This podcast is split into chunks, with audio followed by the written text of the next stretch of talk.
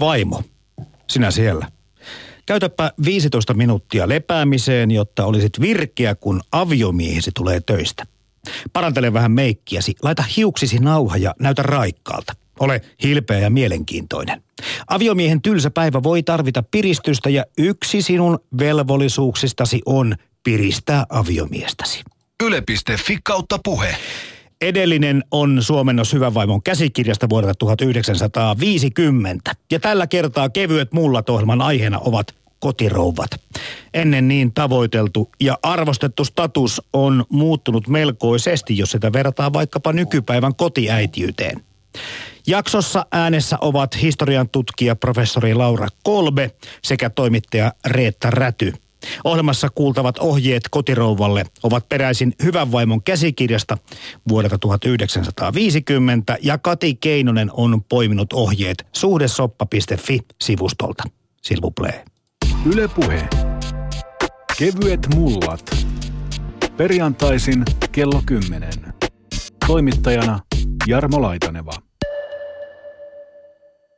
tämä kotirouva-käsite on kyllä mielenkiintoinen ja, ja nyt tietenkin jo voidaan puhua aika tämmöistä historiallistakin statuksesta, mutta missä kohtaa meidän historiaa voidaan sanoa, että tämä kotirouvuus oli käsite, johon pyrittiin ja joka oli yleisimmillään?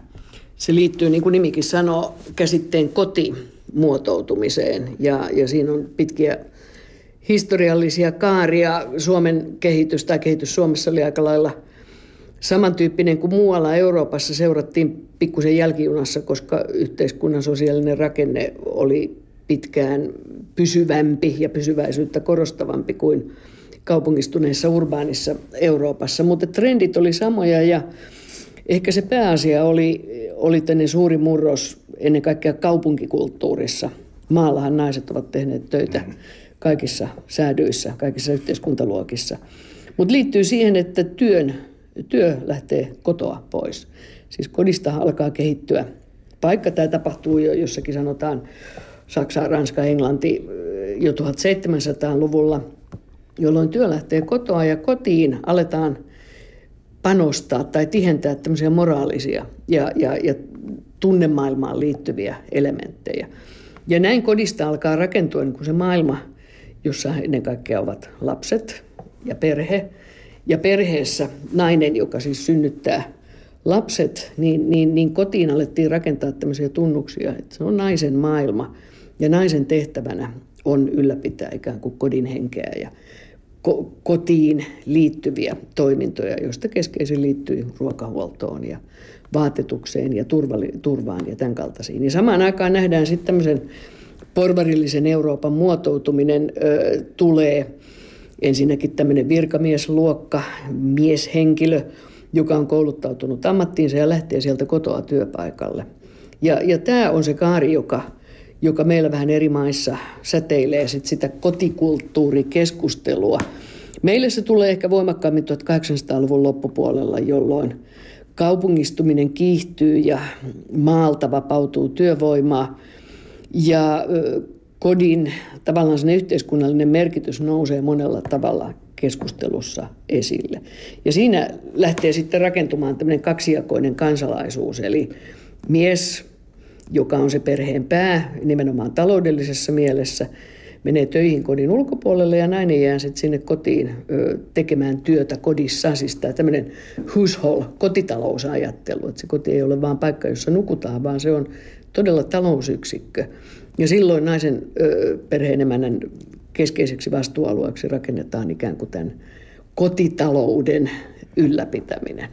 Niin se on mielenkiintoista ajatella, että, että tämmöinen kaupunkilais status, mikä kotirouvalla on, niin se on niin suoraan tuolta maaseudulta tullut, koska kuten tuossa tuli jo ilmikin, että vaikka sun tehtiin töitä, mutta oltiin mm. kotona. Mm. Olisiko se voinut koskaan se kehitys mennä toisinpäin, että kun lähdetään kaupungistumaan, niin, niin nainen olisi ollut se, joka hakeutuu kodin ulkopuolelle töihin ja mies jäisi, koska kyllähän miehen, mm. miehenkin työ osittain kotona oli maaseutuyhteiskunnassa. No siinä on hyvin monenlaisia polkuja, mutta ehkä, ehkä jos puhutaan Suomesta – niin se pääpolku on siis, että sekä se mies että nainen tulevat kaupunkiin töihin.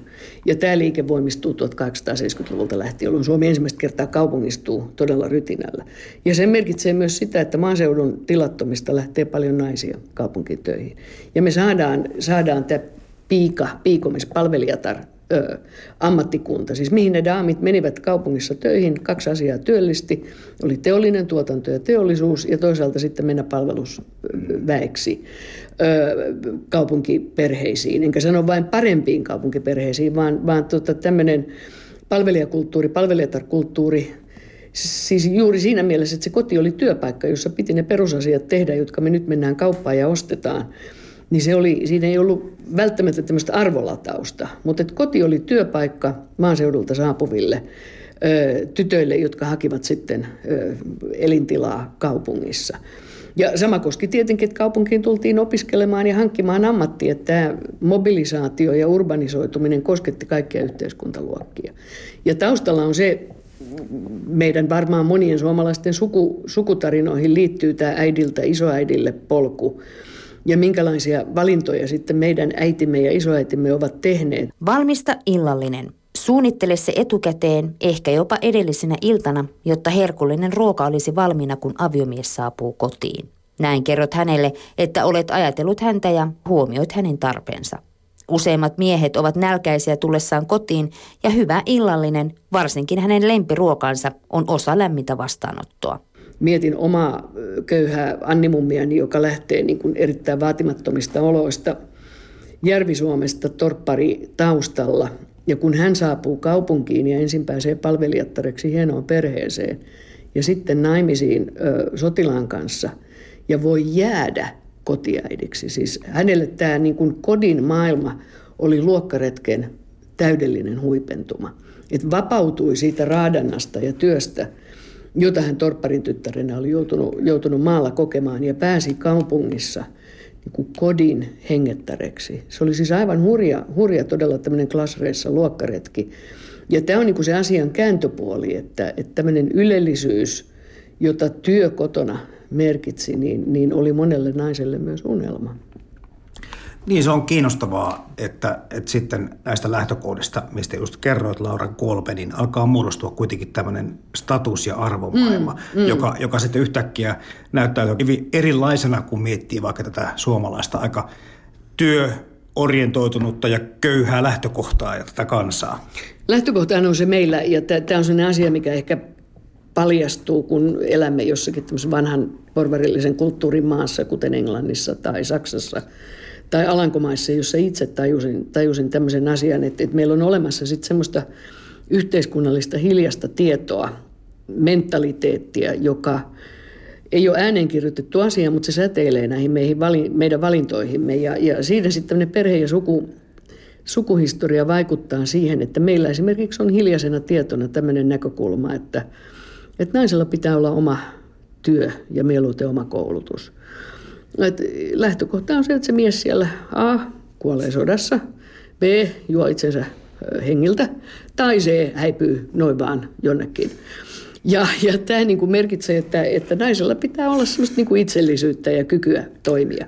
Ja näin ollen mä siellä Alankomaissa tajusin, kun olin ainoa pienten lasten äiti, joka tein töitä siellä, siellä kotona, siis kirjoitin, tein tutkimustyötä, niin yhtäkkiä mä tajusin, että – että tämä viesti tämä äidiltä tyttärelle oma ammatti, oma koulutus on hurja vahva meillä, tämmöinen kulttuurisen identiteetin ja oman identiteettinikin rakentaja.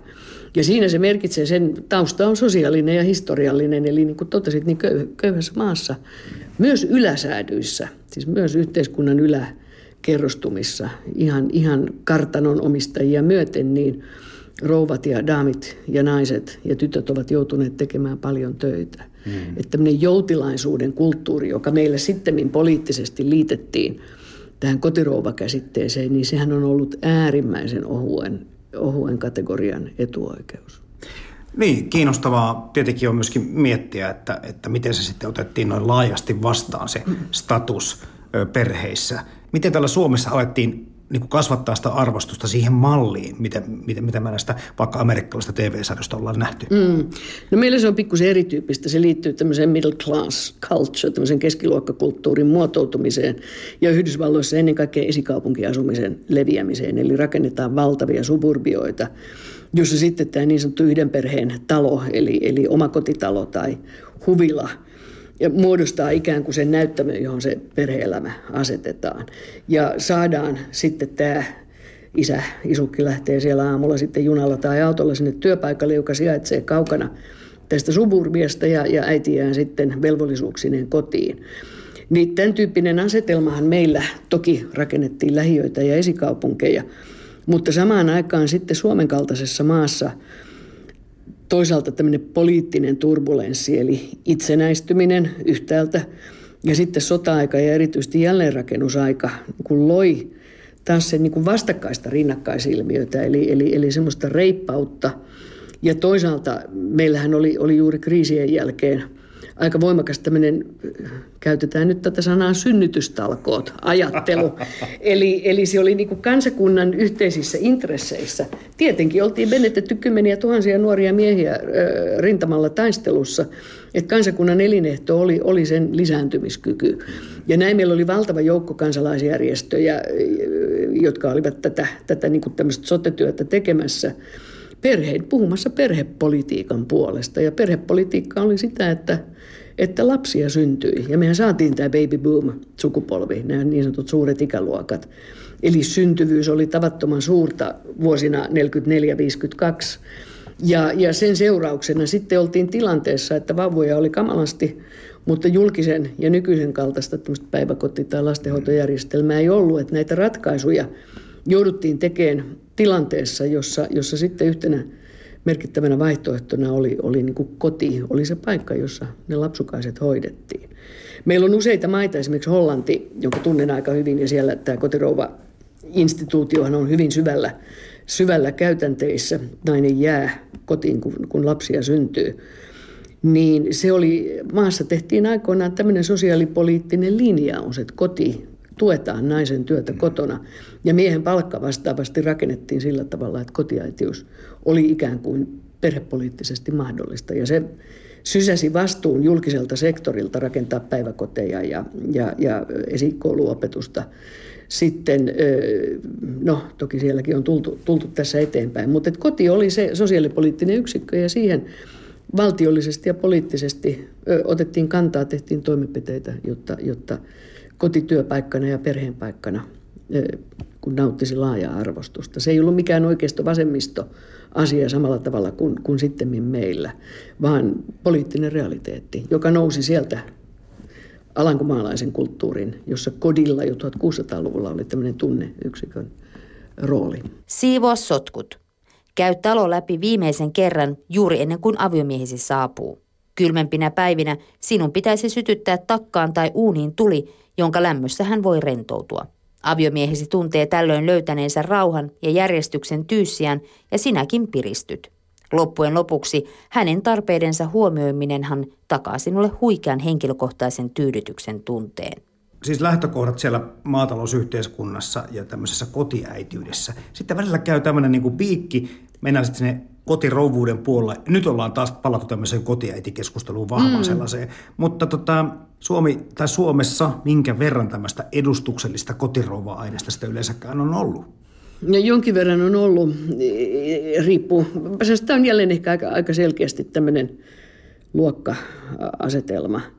Perheissä, joissa on varaa elää yhdellä palkalla, niin on, on joskus päädytty ratkaisuihin, että, että äiti jää kotiin hoitamaan lapsia, kun niitä alkaa sitten, sitten syntyä. Mutta meillä sitten toisaalta on ollut, katson omaa sukupolveeni 50- ja 60-luvulla syntyneitä, niin, niin on ollut niin kuin se realiteettitilanne, että tarvitaan kahta palkkaa, jotta pystytään elämään kalliissa kaupungissa.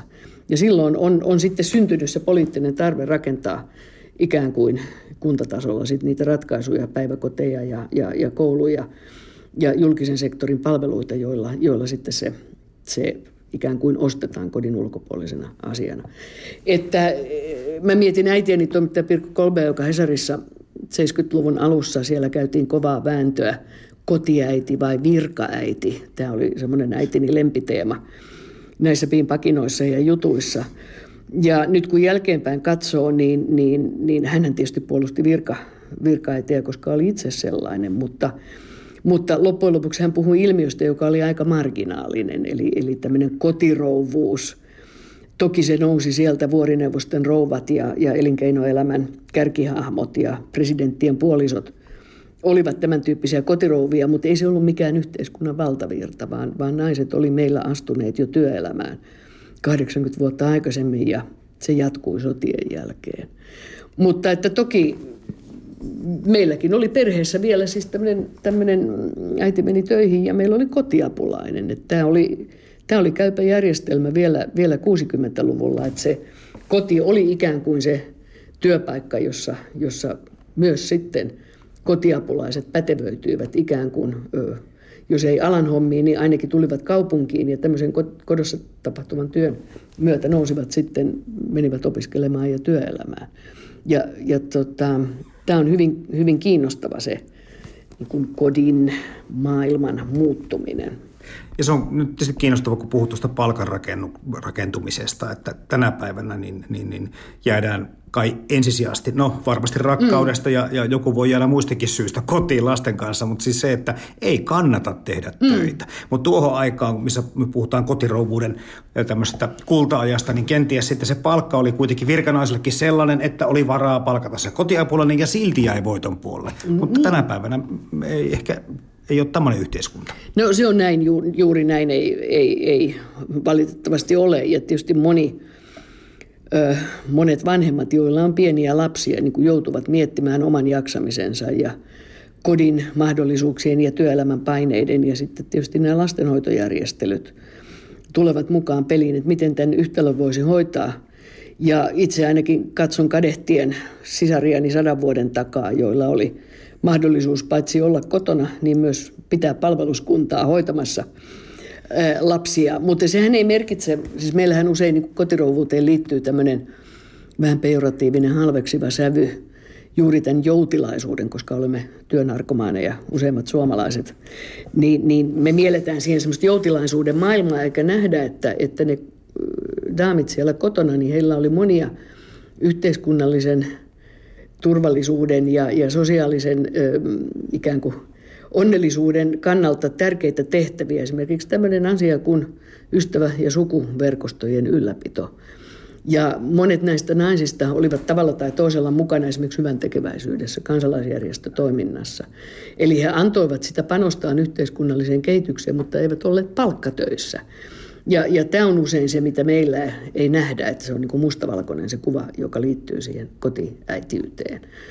Mutta, mutta näin, se, näin se on mennyt, että, että ehkä sitten se mainittu 70-luku oli, oli sitä aikaa, jolloin poliittisesti alettiin nähdä, että, että tasa-arvokeskustelu, joka Suomessa oli niin voimakasta, ja erityisesti tämä sukupuolten välinen tasa-arvo, niin merkitsi meillä – sitä, että työelämä tuli avata naisille. Ja, ja, ja näin sitten tämmöinen kotiäitiys ja kotirouvuus yleisessä yhteiskuntakeskustelussa alkoi sävyttyä vähän niin kuin tämmöisillä konservatiivisilla ja negatiivisilla. Ja silloinhan sana porvarillinen elämäntapa oli, oli suoranainen sylkykuppi. Niin, niin se vivahteisuus, joka, joka tähän kotikulttuuriin ja kotielämiseen ja kotitalouden ylläpitämiseen liittyi, niin, niin se alkoi muuttua vähän mustavalkoiseksi ikävälläkin tavalla. Mutta että toki oli kotirouvia ja mullakin on verkostossani monia, monia naisia ikäisiänikin, jotka tekivät tämän päätöksen jäädä, jäädä kotiin monista eri syistä johtuen. Mutta tärkein on tietenkin se taloudellinen reunaehto, että on mahdollista. Jatketaan kohta Helsingin yliopistolla professori Laura Kolben kanssa, mutta käydäänpä tässä välissä kuuntelemassa, mitä nykyvanhemmuudesta kirjoittanut toimittaja Reetta Räty miettii aiheesta. Ylepuhe. Kevyet mullat. Perjantaisin kello 10. Toimittajana Jarmo Laitaneva. Mä kerron kohta, ja ehkä arvaatkin, mihin mä törmäsin, kun mä rupesin googlaamaan sanaa kotirouvat. Mutta mitä sulle tulee Reeta Räty itsellesi mieleen tästä sanasta? kotirouvasta. Mulle tulee mieleen Ivana Helsingin pusero, jonka mä oon saanut siskoltani äitienpäivälahjaksi. Ja tota, siinä lukee kotirouva 1974, joka on mun syntymä aika ja luonnollisestikin tässä oli joukko ironiaa varmaankin tässä puserossa tai ajatusta siitä, että mitä feministille voi antaa äitienpäivälahjaksi, niin vaikka nyt sitten tämmöisen. No edusti, kun tämä kotirouvuudessahan on hirveän tärkeä mun mielestä habitus ja ulkonäkö ja muuta. Niin oliko tämä tämmöinen niin kuin vähän parempi pusero? Ei, ei, tämä ei missään nimessä ole. se on mulle siis äärimmäisen kaunis ja ihastuttava, mutta ei ehkä kotirouva merkityksessä. Ehkä se on kuitenkin kotirouva niin just tämmöisessä mielessä, missä sen sain. No te saatte varmaan, tai saitte hyvät naurut siitä ja vieläkin saattaa hymyilyttää. No mietit sä yhtään sillä hetkellä, kun se paita tuli tai sen jälkeen, että hetkinen todellakin, että jossakin vaiheessa asiat on ollut ihan vilpittömästi tähän suuntaan. Joo, ei, mul, kyllähän mä ajattelen kotirouvia niin kuin vaikkapa tota Mad Menin tai näiden TV-ohjelmien kautta. Ja musta viehättävä juttu niissä on, että nämä kotirouvathan ei ole ollenkaan sama asia niissä sarjoissa kuin kotiäidit, koska sitten on vielä aivan erikseen ihmiset, jotka hoitaa lapset. Eli kotirouvien tehtäväksi jää näyttää nätiltä – mahdollisesti polttaa tupakkaa ja olla masentuneisuuteen taipuvaisia. Eli tavallaan se kotirouva on siinä kontekstissa vielä aivan eri asia kuin kotiäiti, koska kotiäiti kai niin kuin leipoo pullia ja menee lasten kanssa ulos ja, ja vahtii siitä, että lapsilla on niin kuin hyvä vuorovaikutussuhde äitiinsä. Mutta selvästikin kotirouva, niin kuin, hänellä on sitten lastenhoitajat erikseen. Niin, mä jään miettimään, että se ero voi olla tosiaankin sit siinä, että, että kotirouva on enemmän sitä edustuskäyttöä yes. varten virittäytynyt, yes. Ja sitten taas kotiäiti on taas enemmän perhettä ja lapsia perhettä, varten. Kyllä, mm, kyllä. kyllä. Yes, eli tämmöinen, tämä toki niin kuin amerikkalaista TV-sarjoista, mikä on aina hyvä totuuden lähde, mutta joka tapauksessa mielikuvatasolla. Joo. Toinen TV-sarja, mikä on vaikuttanut nämä täydelliset naiset vai, vai Ehdottomasti täydelliset naiset, joo. Housewives. Kyllä, kyllä. Sarja, mikä... Ja siinäkin Desperate Housewives, että joo. ei siis missään nimessä ole, jollakin tavalla siihen ei kuulu siis ajatus siitä, että siellä oltaisiin jotenkin onnellisia, vaan tyhjää se kolisee mm. se kotirouvan elämä. Siis jollakin tavallahan niissä tunnustetaan se semmoinen halu tai semmoinen jotenkin, että nätiltä näyttää ja potoksia huulissa, mutta elämän on tyhjää ja merkityksetöntä. Niin ja tähän samaan lisäkulhoon voidaan sitä kaataa sitten vähän lisää drinkkiä, eli sitten sitä nämä valjumit ja, ja tota, vodkat ja muut. Yes. Taitaa ainakin liittyä tähän, tähän populaarikulttuuriin antaman kuva aika vahvasti. Kyllä, mm. ehdottomasti siis juuri, juuri nämä niin kotipöydässä papiljotit päässä tupakoiva – nainen. Mutta jos ajattelet sitä, että, että kuitenkin siihenkin maailman aikaan, kun kotirouvuus oli vielä tämmöinen tavoiteltava olotila, niin, niin ihmiset ei varmaan ollut yhtään tyhmempiä kuin nyt. Ja et, tota, viittaa vaan siihen, että, että siinä saattaa olla niin kuin hyvä selitys sille, että on päihteet kiinnostanut tämän kaiken tyhjyyden lisäksi, mutta millä tavalla nämä ihmiset on mahtanut niin kuin selittää itse itselleen sen tilanteen, että nyt ollaan tämmöisessä jamassa? No mä oon pohtinut sitä tosi paljon, koska esimerkiksi just näiden TV-sarjojen kautta myönnettävä on, että Märmenin rouva on siis koulutettu ihminen. Ja se on, se on niin kuin musta mielenkiintoinen piirre tässä tässä tota, ehkä kotirouvan ja kotiäidin risteymässä, että nämä ihmiset – on koulutettuja ja sitten he, tällä koulutuksellaan he tekevät mitä? Esimerkiksi ajavat lapsiaan kouluihin ja myös tyttölapsiaan kouluihin ja harrastuksiin. Ja siinä tavallaan se ajatus siitä, että mä, mä niin piiskaan tätä lastani tiikeriäitinä kovempiin suorituksiin, jotta hänkin voisi taas kuskata omia lapsiaan kouluihin – Mä tapasin Aasiassa tämmöistä Kiinassa asuessani näitä, näitä kotirouvia, jotka oli ehkä niin enemmän kotiäitejä. Nimenomaan koulutettuja ihmisiä, jotka, joiden elämäntehtävä oli kuljettaa lapsia viulutunneille ja kouluun ja tuutorointiin ja harrastuksiin ja niin edelleen. Ja sitten mä niin kuin kelasin tietenkin sitä, että kun he kuskaa siellä niitä tyttöjä, niin mikä on niin kuin tavallaan se maailma, jossa ne piiskaa tytöt kohti yliopistoa, jotta he voivat sitten omia lapsiaan – kuljettaa ympärissä. Se, mutta en mä, tietenkin, en mä pääse eläytymään siihen. Onko, se, mä... onko se niin tyly, tyly asia kuin raha? Voiko omaisuus ja sekoittaa niin paljon sen oman arvon ja, ja, ja maailman ja, ja siis kaiken muun tärkeän rahan pitäisi ajaa ihminen, mutta mut se ajaa paljon enemmän töihin. Siis tavallaan taloudellinen, kun mä oon niin voimakkaasti omat rahat, oma huone ja niin kuin tavallaan Simoneni lukenut, niin, tota, niin mulle se motiivina raha selittäisi ikään kuin sen töissä käymisen – siis sen taloudellisen itsenäisyyden. Että tavallaan sit, kun se Mad rouva haluaa lähteä, niin sit sillä täytyisi olla niin kuin omat tilit, joilla, joilla sit niin kuin lähtee. mutta ei, ei, missään nimessähän siis kyse ei ole esimerkiksi tyhmyydestä tai muusta. Siis mä tietenkin feministinä ajattelen, että kysymys on rakenteesta. Eli, eli tietyllä, tietyllä tavalla siis siitä, että meillä on niin epätasa-arvoinen järjestelmä, joka antaa ihmisille erilaisia paikkoja. Jos vähän aikaa ollaan tuossa amerikkalaisen TV-sarjojen viiden maailmassa, niin niissä kyllä joissakin näkee selkeästikin se, että se kotirouva on luopunut omasta urastaan miehensä hyväksi ja perheensä hyväksi. Mutta sitten kuitenkin hän saattaa osallistua semmoisen niin tietynlaisen päätöksentekoon ja on aika hyvänä taustavaikutteena, taustapiruna, joskus jopa antamassa ne ratkaisevammat neuvot niille miehilleen, jotka näissäkin sarjoissa aika päättävässä asemassa ovat. Tämähän on tuttu, täysin tuttu kaava myös työelämästä. Eli ylimpiä johtajia ovat miehet. Ja sitten se seuraava kerros, siihenhän meilläkin jo naiset pääsee. Eli käytännössä naiset on aina hyväksytty kyllä tekemään päätöksiä. Ei he, niin tavallaan naisten älyä ei ole kyseenalaistettu välttämättä. Totta kai on, on semmoisiakin maailmoja, joissa näin käy, mutta se on musta erittäin, se on erittäin hyvä esimerkki siitä, että kyse ei ole niinkään siitä, että olkaa kotona te tyhmät – että te mm. kelpaatte kyllä bisnespäätöksentekoon, ootte te sitten kotirouvia tai varatoimitusjohtajia. Mutta, mutta tavallaan niin kuin päätöksenteon kasvot ja käytännössä siis valta ja vallan kasvot on miehillä. Mm. Ja mulla jää mieleen se, että kun miehestä ei tämmöistä samantyyppistä nimikettä ole ollutkaan, no tämäkin historialliset syyt varmaan sen selittää, mutta sitten lähimpänä sitä saattaa olla oloneuvos. No itse asiassa se kotirouva, jolla on lastenhoitaja, niin jonkun asteinen oloneuvoshan hän on. Joskin olisiko oloneuvoksella vielä kuitenkin niin kuin joku ajatus siitä, että hän on niin kuin omilla rahoillaan oloneuvos eh. tai, tai perityillä rahoillaan, mutta jollakin tavalla, joo, mielenkiintoista. Jonkunnäköisiä oloneuvoksiahan nämä, nämä tota niin, uh, rouvatkin on, jos sulla on niin kuin sisustuspäätökset ehkä lähinnä siinä – siinä tehtävänä. Mähän en, mä en, mun täytyy sanoa, että kun mähän jotenkin ajattelen tämmöistä meidän kaltaista yhteiskuntaa, jos hypätään tähän Suomen kontekstiin, niin ei mun nähdäkseni mahdollista pyörittää niin, että, että vaan puolet työvoimasta olisi, olisi käytössä – niin ajattelen, että oloneuvoksena oleminen ei niin kuin käy. Että mm. ihmisen on niin kuin lähtökohtaisesti tehtävä työtä. Ymmärrän sen, että se ei aina ole helppoa löytää sitä töitä, mutta noin lähtökohtana pidän sitä, että naisten velvollisuus osallistua työelämään myöskin, ei pelkästään niin kuin ikään kuin oikeus, vaan myös, että tämän kaltainen yhteiskunta, mikä meillä on, niin mun mielestä se lähtee siitä, että aikuiset ihmiset osallistuvat tähän niin kuin yhteiseen pottiin. Aikuiset terveet, kykenevät ihmiset niin, niin tota, ovat messissä. Tee illasta hänen iltansa. Älä koskaan valita, jos hän on myöhässä tai menee ulos illalliselle tai muihin huvituksiin ilman sinua. Sen sijaan yritä ymmärtää hänen rasittavan elämänsä paineita ja hänen todellista tarvettaan rentoutua töiden jälkeen.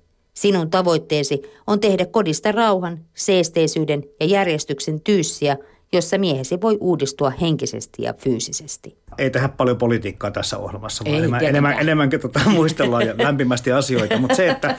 että tota, poliittinen millä, kysymys millä, tota, millä sitten niin kuin silmällä tai korvalla sä kuuntelet ja katselet sitä keskustelua, mitä vaikka eduskunnassa käydään, kun puhutaan siitä, että kellä on oikeus tässä yhteiskunnassa jäädä kotiin lasten kanssa? Tätä ei voi sanoa mitenkään epäpoliittisesti. Tuota niin, ähm, kuuntelen sillä mielellä, että kuka tahansa tässä maassa saa siis jäädä kotiin niin pitkäksi aikaa kuin ikinä haluaa. Sitä ei ole missään koskaan estetty. Se, että mitä ratkaisuja yhteiskunta tukee meidän yhteisillä rahoilla, niin sitä me säädellään. Ja sen säätelyn täytyy tukea sukupuolten välistä tasa-arvoa, on mun ajatus. Eli meidän täytyy muistaa myös, että jos joku haluaa jäädä kotiin, isä, äiti, mummo, isosisko ja niin edelleen, niin sitä ei kukaan kiellä. Se, että osallistutaan, osallistutaanko me niin kuin yhteisillä varoillamme minkälaisen systeemin tukemiseen, niin se on se koko pointti. Ja tämän pointin esiin tuominen on ollut musta äärimmäisen vaikeaa.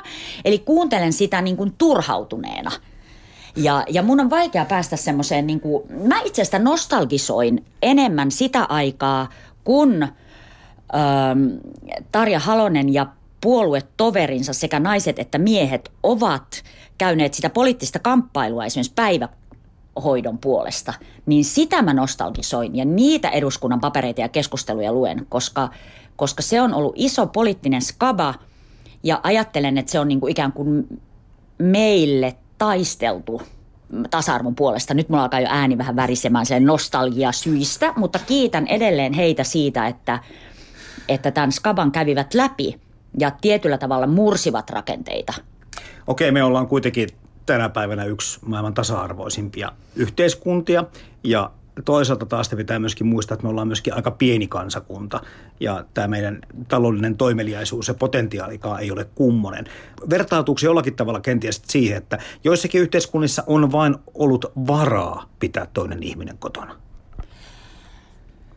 Mä itse asiassa suurimmassa osassa isompia yhteiskuntia tietenkin on niin lukematon määrä eri todellisuuksia. Että tavallaan rikkailla on oma todellisuutensa ja siitä, siitä sit alaspäin on ihan toisenlaisia todellisuuksia. Ja vanhempien tekemät uhraukset on hyvin toisen tyyppisiä kuin, kuin meillä. Viittaan nyt vaikka sitten siihen, että, että Kiinassahan äidit käytännössä landelta muuttavat pois kaupunkeihin, jotta he saisivat lapselleen paremman elämän, eivätkä lainkaan elä lapsiensa kanssa. Eli työssä kyllä käydään, että on niin, niin valtavan monta todellisuutta. Niin öö, mä, että, että, että se liittyisi vaan siihen, että on ikään kuin varaa siihen. Se on mulle jotenkin hankala ajatus, koska se sisältää ajatuksen siitä, että, että naiset elää jonkun toisen rahoilla. Ja se taas musta sisältää ajatuksen vallasta. Eli tavallaan se valta ö, on silloin jollakulla muulla. Ja se sun oma niin kuin valta tehdä sun omaa elämää koskevia päätöksiä, niin silloin sä annat sen kyllä pois.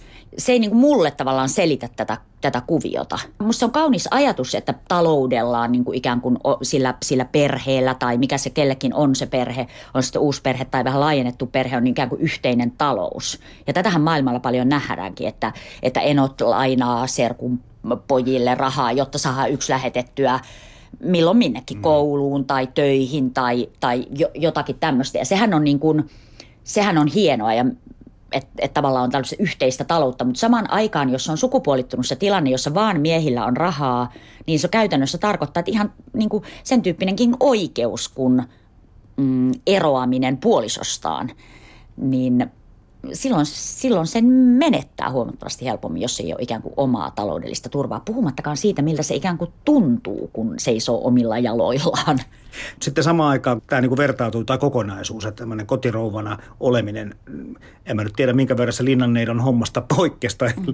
muuta, mutta tämmöinen feodaali yhteiskunnan niin kuin jäänne. Mm, kyllä, sehän vaan kertoo siitä, että me jokainen eletään niin kuin tavallaan sen rakenteen vankina ja pidetään luonnollisena sitä, mikä mitä me kuvitellaan luonnolliseksi. Että totta, juuri näin on ja sen takia näiden rakenteiden hahmottaminen on niin keskeistä, että jotta me emme pitäisi asioita luonnollisena, että sehän nyt on luonnollista, että naiselliset naiset sisustavat ja hoitavat lapsia ja tekevät ruokaa ja näyttävät nätiltä ja laihduttavat ja niin edelleen, se, koska se niin kuin jotenkin sopii heille luonnostaan. Minä sisustan meillä ja teen myöskin ruuan. Aivan täsmälleen sama juttu. Meillä me, me tota niin, soi, silloin silloin kun mies on matkoilla, niin täytyy vähän niin soitella, että, että tota, niin voisi kohta puolella alkaa tulemaan kotia, koska saapuveissa tiedetään jo ovella, että mitä me tilataan.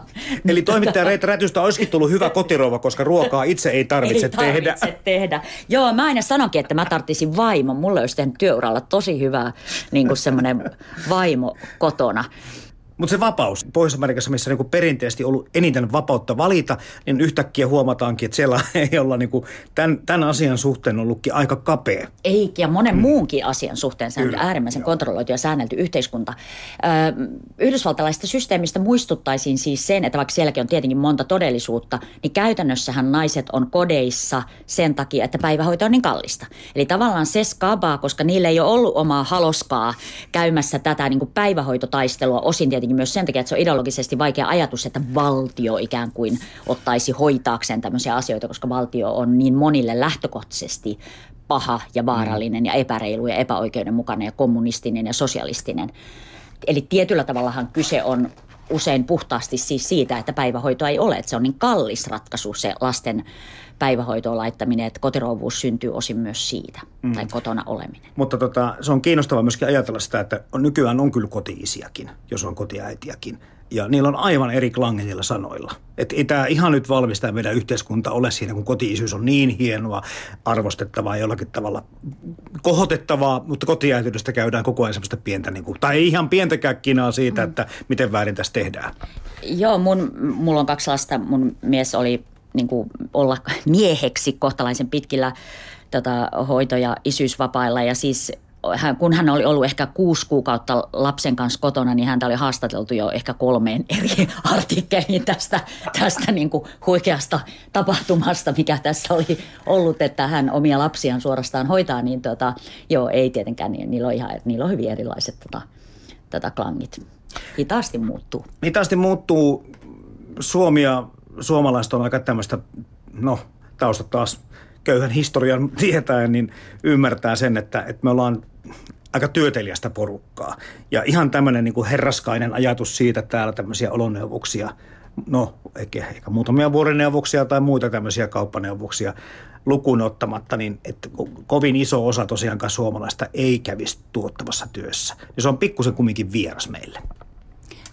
Musta, musta, se on ehdon, musta se on kovin vieras mm. meille. Että me tavallaan, ö, mä oon suuri hyvinvointivaltion – ehkä jopa niin kuin tässä valtiosanan merkityksessä niin, ja tavallaan niin kuin kattavan sosiaaliturvan kannattajaman huolissaan koulutuksen epätasa-arvoistumisesta ja, ja niin kuin julkisten palveluiden tilasta ja niin edelleen. Ja mä oon niin kuin tyytyväinen veronmaksaja. Ja tota, mm, kun näin on, niin mä en voi kuvitella, että tuolla jossain joku niin kuin hoitaisi duunit ja, ja sitten vaan, että mä ajattelen, että me niin kuin vilpittömästi meidän täytyy niin kuin osallistua tähän projektiin ainakin niin kuin siltä osin, kun me kukin kyetään. Eli meidän, jotka, jotka kykenemme ja jotka ei tavallaan tarvitse tällä hetkellä elämäänsä sitä turvaverkkoa – ja siis tilannehan voi muuttua minuutissa, koska meistä kuka tahansa voi sairastua tai niin kuin tavallaan, tai mitä tahansa voi tapahtua semmoista, että mä tipun niiden joukkoon, jotka tarvii sitä apua. Niin niin kauan kuin mä uskon tähän systeemiin, niin mun on kyllä ihan pakko uskoa myös ajatukseen siitä, että mahdollisimman moni meistä niin kuin käy töissä ja osallistuu yhteiskuntaan. Se taas, että tästä niin kuin tuottavuuspuheesta mä en ole niin kauhean innoissaan, mutta tota, se on ehkä jostain toinen juttu. Ole iloinen tavatessasi aviomiehesi. Ota hänet vastaan hymyilemällä lämpimästi ja osoita, että haluat vilpittömästi miellyttää häntä. Kuuntele häntä. Sinulla saattaa olla useita tärkeitä kysymyksiä hänelle, mutta nyt ei ole niiden aika. Anna hänen puhua ensin. Muista, että hänen keskustelun aiheensa ovat aina sinun asioitasi tärkeämpiä. Hei, mutta kuitenkin tänä päivänä keskustellaan, kun me ihan tuonne, mennään tuonne Arkadian mäelle saakka, niin, niin, niin, siitä, että naisella pitää olla oikeus jäädä kotiin, jolla, jolla osittain selvästikin niin kuin rivien välistä voi lukea, että naisen paikka saattaisi olla kuitenkin vielä kotona. Tämä liittyy siihen, että kun mä googlasin tosiaankin kotirouvan, sanan tai kotirouvat, niin olisikohan viisi tai kuusi ensimmäistä ollut tämmöistä niin kuin linkkiä deitti- tai pornosivustolle – Mm. Eli miesten jollakin tavalla tämmöisiä salasia unelman tai tämmöisiä jotakin mystifioinnin kohteita. Joo, siis kotirouvallahan varmasti on myös tommonen niin kaiku, että siinä on jotain, mun on tajua mitä seksikästä siinä on, mutta, tota, mutta ehkä se ei ole se kotirouva, jolla on niin kuin kuola, kuolaa naamalla. se on kotiäiti. Ja, niin se on kotiäiti, just se, jolla on niin kuin silmäpussit ja jollakin tavalla se puhuu vaan kokee jostain soseista ja va- kokeilee erilaisia kestovaippoja ja niin kuin hössöttää turhista asioista ja, ja on väsynyt ja haluaa, että sä katot, kun sä tuut töistä, niin jotain ihottumaa, joka on vähän toisenlainen sillä vauvalla kuin eilen, niin sehän on nimenomaan, se on terveyskengät ja kaikkea niin kuin minikrippusseja ja kaikkea. Se on itse asiassa niin kuin epäseksikäs hahmo jollakin tavalla ja se voi muuttuakin. Sehän on muuten sääli juttu, että se voi myös muuttua semmoiseksi niin kuin ikään kuin äidiksi. Että, että se tavallaan puolisokin kutsuu sua jo nimellä äiti, koska sä oot vähän niin kuin koko perheen tämmöinen äitihahmo. Niin joo, ehkä ne kotirouvat sitten on niin kuin ikään kuin seksikkäämpiä, seksikkäämpiä hahmoja. On siinäkin sitten niin kuin mitä – äiti, Huora ja Madonna. Mä aina mietin, että kuka näistä hahmoista niin käy töissä näistä äidistä, Huorasta ja Madonnasta. Että, no Huora ainenkin. Oh, niin, se kieltämättä, mutta kuka näistä käy konttoritöissä? niin, Hei, tuohon konttorista liittyy se vielä, että oikeastaan voisi ihan Reetta täytyy puhua loppuun siitä, että nyt kun kuitenkin meillä on ollut tällä perinteinen käsitys siitä isyydestä ja äityydestä ehkä vahvemmin ja sit siitä varsinkin, jos jompikumpi on sitten tietyssä elämäntilanteessa ollut kotona. Tota, vapaa-aika ja työ näyttää sekoittuvan tehokkaasti nykyään ja tulevaisuudessa vielä yhä enemmän. Perinteinen käsitys kotona olevasta vanhemmasta, ei sitä kyllä ehkä 50 vuoden päästä niin tuskin enää tiedetään, mistä puhutaankaan. Mä oikeastaan suorastaan toivon tätä, että mä tietyllä tavalla sit, jos nostalgiasta puhutaan, niin meilläkinhän maatalousyhteiskunnassa naiset on niin sanotusti ollut kotona, mutta hehän on tietenkin siis töissä. Mm. Ja tällä tavalla ei, koska me tietenkin tiedä, ymmärretään, että äitiysloma ei ole niin kuin olemassa oleva käsite. Ehkä niin kuin lapsivuoden aika mm. voi olla, mutta sen jälkeen sun maatalon työt alkaa ja lapset elää siinä samassa. Ja nythän kyllähän meillä nähdään myös paljon semmoista, se on senkin takia se kotiäiti ja työssäkäyvä äiti on hölmö keskustelu, että tämä rajahan häilyy koko ajan. Meillä on valtavia erilaisia nettikauppoja, jotka on käytännössä kotiäitien pyörittämiä.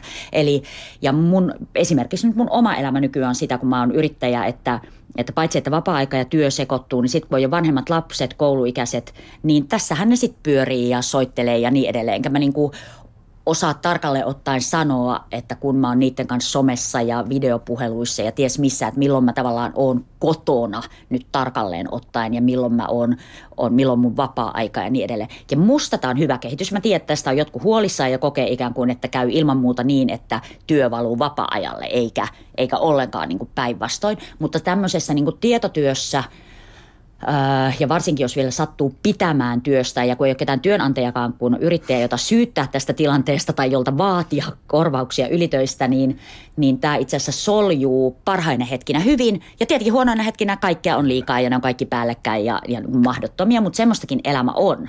Että kaikkea ei saa. Et ei, musta elämässä pitää myös vähän niin myöntää se, että ihan kaikkea sä et saa ja sitten me itse priorisoidaan sitä, että milloin mä priorisoin lapset tai työt tai, tai vapaa-ajan ja lienee aika itsestään selvää meillä täällä, että, että lapset on prioriteettilistoilla korkealla. Tähän samaan keskusteluun liittyy myöskin se, että kun työ on myöskin Suomessa, varmaan maailmallakin perinteisesti määritellyt aika paljon ihmisiä. Ja nyt kun tämä sekoittuu, tämä pakka varmasti ja tulee, toivottavasti mm. tulevaisuudessa, niin me myöskin sitten häviää tämä tämmöinen, just mistä sä äsken puhuit siitä, että se työ tai työttömyys määrittelee meitä ihmisenä. Niin, se on vaikka toimittaja, mä oon toimittaja, niin mulla toimittaja-identiteetti on niin vahva, mutta toisaalta siihenkin on tullut rinnalle siis niin kuin vaikka yrittäjä-identiteetti, siihen tulee rinnalle, ää, äh, ennen se oli ehkä nuori nainen identiteetti, se on todellakin jo mennyt, tai siihen tulee vähän vanhemman naisen identiteetti ää, äh, rinnalle Kotirouva. ja niin. Vielä ei ole näkynyt, sitten ehkä sitten kun mä tota, teen ruokaa joskus. Niin.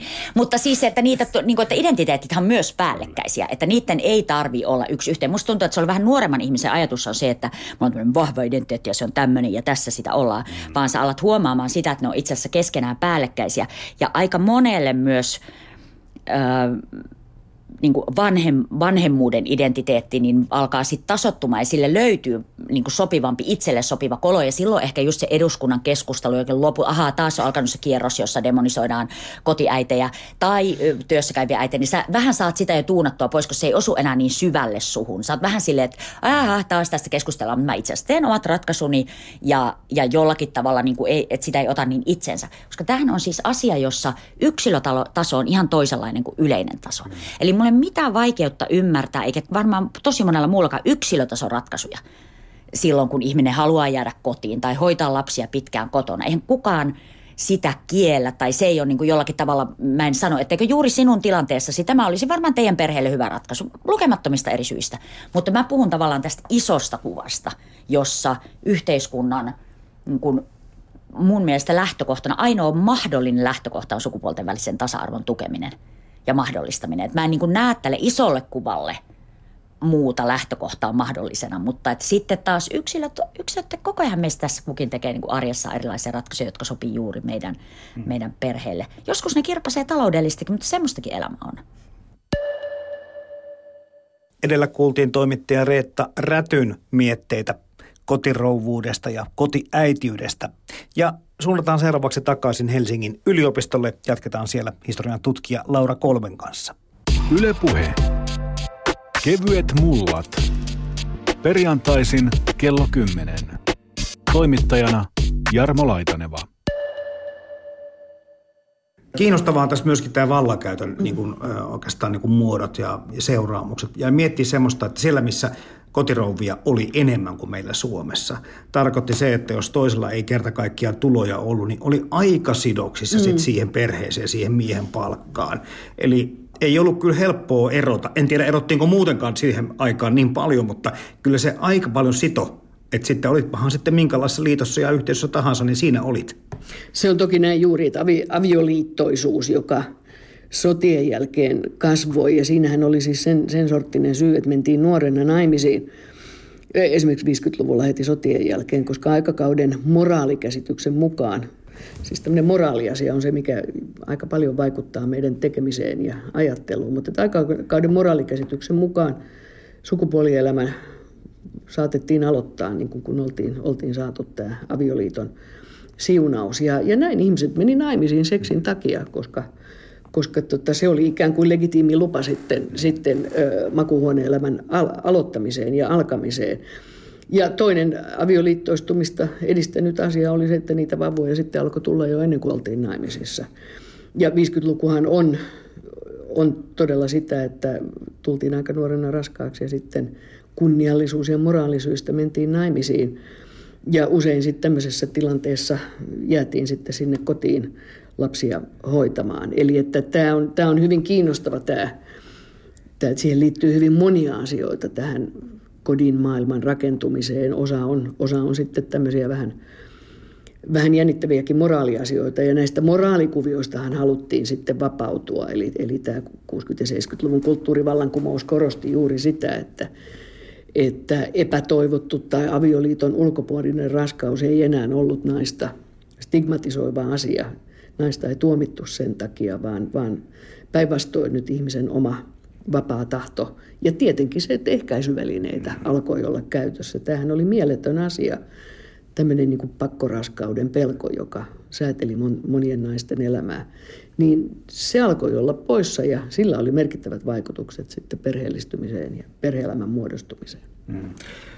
Niin kuin miettii sit kaikki niin kuin suurin piirtein lukemani mies- tai naistutkijat ovat sitä mieltä, että yksilöiden väliset erot ovat kuitenkin paljon suurempia kuin sukupuolten väliset mm. erot. Niin oliko tämä kuitenkin niin kuin jollain tavalla passelijärjestelmä? Tulikohan mieleen koska nyt, nyt olisi kyllä kivempi kuin mies olisi kotona tai vaimo töissä. Tämmöisiä ratkaisujahan on, on, on toki ollut aina. Me tullaan tämmöisiin luoviin aloihin, taiteilijat tai tiedemiehet, jotka tekevät töitä kotona. Meillä on Jean Sibeliuksesta alkaen tämmöisiä kulttihahmoja, jotka luovat siellä kotona ja sitten lapsukaisten tulee olla hiljaa, mutta silti se taiteilija on siellä, siellä nurkissa. Tai joku Pentti Saarikoski sitten toisessa ääripäässä, joka, joka myöskin luo kotona ja nauttii pullon punaviiniä ja rouvat joutuu sitten siellä kantamaan vastuuta bohemitaiteilijasta. Et toki koti on ollut monille miehille myös, myös työpaikka, mm. mutta että kyllähän meillä vielä pitkään oli Mietin omia appivanhempiani, jotka edusti ehkä tämmöistä helsinkiläistä keskiluokkaa 50-, 60- ja 70-luvulla, niin oli siis tämmöinenkin asetelma kuin että ei ollut työpaikkaruokailua.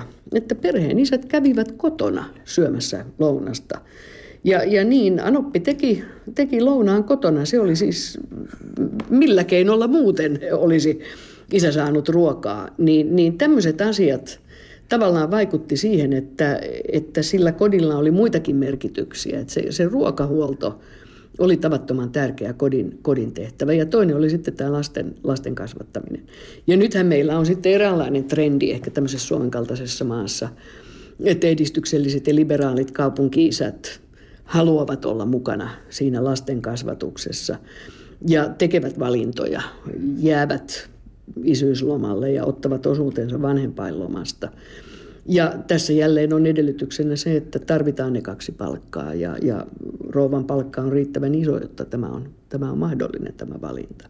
Mutta että näin niin kuin henkisessä mielessä, kyllä toki, ja meillähän on nyt, nyt työn luonne on muuttunut, että tämmöinen konttoriin lähtiöiden joukko alkaa olla jo aika ylellinen eh, työelämän osa, että työtä tehdään kahviloissa ja ja, ja erilaisissa julkisissa tiloissa, puistoissa ja, ja, ja ennen kaikkea kotona tämmöinen laptop-työ mahdollistaa sen, että isäkin on siellä läsnä lasten elämässä eri tavalla. Siisti lapset. Käytä muutama minuutti lasten kasvojen ja käsien pesuun, kampaa heidän hiuksensa ja jos vain mahdollista, vaihda heidän vaatteensa. Hehän ovat pikkuaarteita ja aviomiehesi haluaa nähdä heidät sellaisina. Mutta joku tämmöinen periaatteellinen ristiriita, että se on niin kuin alun perinkin ollut, koska nyt aika lailla tuota, naiset tervehtivät paljon mieluummin sitä uudistusta ja ajatusmaailman muutosta mm. siitä, että ei ole enää naisten töitä ja miesten töitä, vaan mm. kaikki on ikään kuin yhteistä sarkaa ja se tekee, kuka osaa ja ennättää koska tota, miksi miehet ei ole yhtä innostuneita siitä, että he joutuvat osallistumaan tämmöisiin asioihin? No, en, en, mä aina vältän yleistämistä. Jokainen tekee sitä osallistumista omalla tavallaan. Ja, ja, Mutta kyllähän se tosiasia on, on, että nainen ja lapset synnyttää edelleenkin ja siinä tulee, tulee semmoinen erityinen outo tunneside. Samaan aikaan niin kuin vahva hoivaamisen halu ja samaan aikaan sitten tietysti koulutetuilla naisilla, työssäkäyvillä naisilla on se vahva itsensä toteuttamisen tahtotila, joka sitten liittyy siihen työ, työelämään.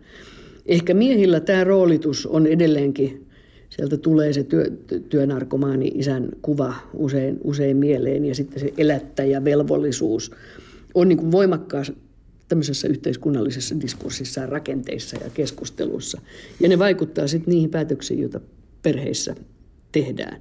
Ja ikävä kyllä tämä tosiasia edelleen ei siinä näytä muutosta tulevan 20 vuotta on kulunut, kun omat lapset oli, oli äh, lastenkoti-ikäisiä ja silloin me tehtiin se päätös, koska mieheni ansaitsi enemmän, niin hänen kannatti olla työelämässä. Ja, ja tämä oli ihan niin kuin laskutikku touhua, jota meidän keittiön pöydän ääressä harrastettiin. Että tässä on näitä reunaehtoja, jotka sitten sysäävät perheitä edelleen tiettyihin ratkaisuihin, mutta kyllä mä olen kovin iloinen siitä, että nykyisien suhde isyyteen on paljon hellempi ja lempeämpi kuin, kuin vielä sanokaamme minun vanhempieni tai heidän lastensa sukupolvessa. Kyllä tässä on paljon hyvää tapahtunut ja ollaan vapauduttu myös tämmöisistä aika tiukoista rooli, rooliasetelmista. Yle Areenasta voi katsoa tosi hienoja vanhoja. Mm. Siellä on monikin mainoksia, mutta näitä pesuainemainoksia tuijottelin vielä, jotka on suunnattu suoraan kotirouville. Mm. Ja, ja, tota, ja miettii, että, että tietenkin oliko se sitten myöskin, no mä en mietin, miten suuri markkina miesten kohde, kohde mahto olla ja miten kannattavaa semmoinen kotirouville mainostaminen Suomessa oli, mutta tänä päivänä edelleenkin tasa-arvoa ajavat ihmiset älähtävät, jos pesuainemainoksessa on pelkästään äiti ja mm, lapset. Mm, mm. No siinä on ehkä jonkinlainen poliittinen kaksinaismoralismi, joka, joka, tai semmoinen poliittisen korrektiuden ilmapiiri, joka meillä ehkä vähän liikaakin äh, vaikuttaa keskusteluun. Jälleen on niin kuin se dream ja reality, unelmat ja todellisuus.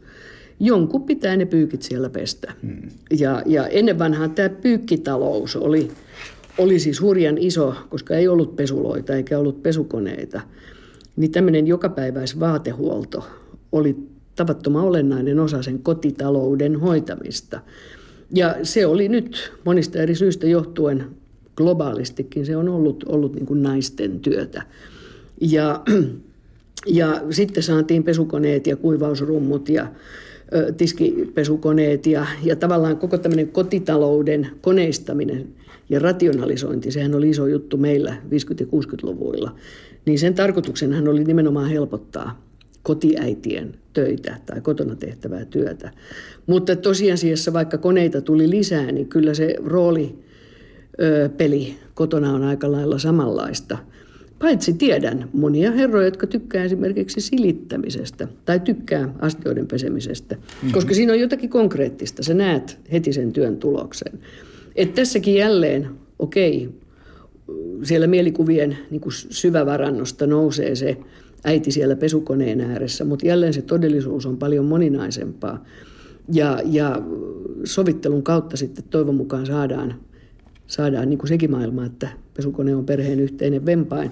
Ja ehkä se sitten aikaa myöten säteilee siihen mainostamisenkin maailmaan, joka muuten on aika konservatiivista usein luonteeltaan. On. Älä ota häntä vastaan ongelmien ja valitusten säästämänä. Älä valita, jos hän tulee myöhään kotiin tai jos hän on koko yön poissa kotoa. Se on pientä verrattuna siihen, mitä hän on voinut joutua kärsimään päivän aikana. Älä kysele hänen tekemisistään. Äläkä kyseenalaista hänen päätöksiään tai vilpittömyyttään. Muista, että hän on perheen pää ja on siis aina oikeudenmukainen ja rehellinen. Sinulla ei ole oikeutta epäillä häntä. Tota, ihan loppuun vielä, professori Laura Kolme. Mitä me kaipaamme, jos me kaipaamme kotirouvuutta tai sitä mm. aikaa, semmoista Suomea, missä oli ikään kuin naisella mahdollisuus keskittyä perheeseen ja olla kotona ja silti tultiin mm. toimeen. Ehkä siinä on jonkinlainen semmoinen patriottis isänmaallisen ihanteellisuuden aura. Meillä on mielessä se kuvassato, joka liittyy tämmöiseen 20- ja 30- ja vielä 40- ja 50-luvunkin Suomeen, jossa ikään kuin se suomalaisuus, se uusi suomalaisuus rakentuu siellä kodissa. Ja siellä kodissa istuu radion äärellä Oy-yleisradion ohjelmia kuunnellen. Ja siellä on Suomen lippu sitten, sitten tota, Seslongin päällä, niin siellä istuu isä, äiti ja kaksi lapsukaista. Ja tämä, tämä on niin semmoinen jonkinlainen ihanne, joka kietoutuu yhteen, yhteen sitten tämän tasavaltaisen suomalaisuuden rakentamisen myötä, jolloin perheestä tehtiin yhteiskunnallisen kyvykkyyden ja hedelmällisyyden ja kaikkinaisen toimivuuden symboli. Se on hurjan voimakkaana tämmöinen, tämmöinen kuvasto meissä. Ja sitten on tietysti se, se unelmien kääntöpuoli, eli kaikki eivät asuneet kaupungeissa, eivät olleet keskiluokka-ammateissa – eivätkä pitäneet Suomen lippua siellä radion vieressä, mutta, mutta tota, kansakunta tarvitsee tämmöisiä myyttisiä ja ihanteellisia tarinaulottuvuuksia jollakin tavalla sen iskuvoima oli hurjan voimakas. Saatiin Suomisen perhettä ja, ja, ja juuri, juuri tämän kaltaista niin kuin viihteen ja mainonnan mukana tuomaa mielikuvastoa, joka sitten ankkuroituu aika voimakkaasti sinne perheiden todellisuuteen. Ja tämä kerronta elää meillä edelleenkin, että siksi siihen liittyy paljon, siihen liittyy paljon hyvääkin. Kotiturvapaikkana ja koti tämmöisenä rauhan satamana ja, ja hyvän elämän tyyssijana. Tätähän me kaikki haluamme. Ihminen haluaa elää hyvää elämää ja missä on ne työkalut, josta se hyvä elämä rakennetaan, niin kyllä aika monen katse suuntautuu kotiin edelleenkin. Ylepuhe. Kevyet mullat. Perjantaisin kello 10. Toimittajana Jarmo Laitaneva. Tässä jaksossa äänessä olivat historian tutkija professori Laura Kolbe sekä toimittaja Reetta Räty. Ja haastattelujen lomaan Kati Keinonen luki suhdesoppa.fi-sivustolta Hyvän vaimon käsikirjaa vuodelta 1950.